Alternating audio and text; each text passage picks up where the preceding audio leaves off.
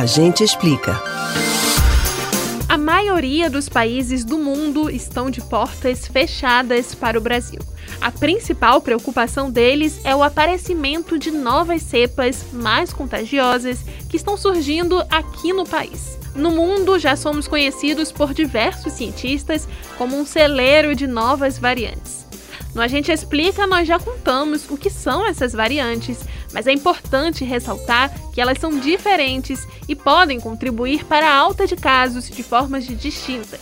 Você sabe quais variantes brasileiras mais preocupam os pesquisadores? Não? A gente explica. No final de 2020, uma variante surgida em Manaus passou a preocupar autoridades sanitárias no Brasil e no mundo devido ao maior potencial de contágio. Chamada de P1, ela foi associada ao segundo colapso do sistema de saúde do Amazonas, ocorrido entre dezembro e janeiro. Acontece que em março e abril, com o aumento no número de casos de infecção no país, novas variantes passaram a ser identificadas, como por exemplo em Minas Gerais. Por lá, pesquisadores de Belo Horizonte descobriram uma combinação inédita de 18 mutações.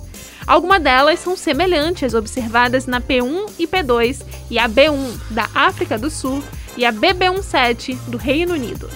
Outras variantes preocupantes vêm do Maranhão. Por lá, um trabalho de vigilância genômica identificou quatro variantes em circulação no estado.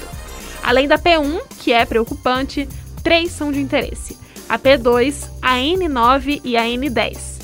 Além da variante do Amazonas, Minas Gerais e Maranhão, uma outra variante preocupa os brasileiros, a sul-africana. Ela foi identificada pela primeira vez no Brasil em uma amostra coletada em Sorocaba, no interior de São Paulo. Por isso, é importante ficar atento ao momento que estamos vivendo. A vacinação ainda é lenta e exige cuidados por conta das variações. Você pode ouvir novamente o conteúdo desses e de outros a gente explica no site da Rádio Jornal ou nos principais aplicativos de podcast. Spotify, Deezer, Google e Apple Podcasts. Beatriz Albuquerque para o Comando Geral.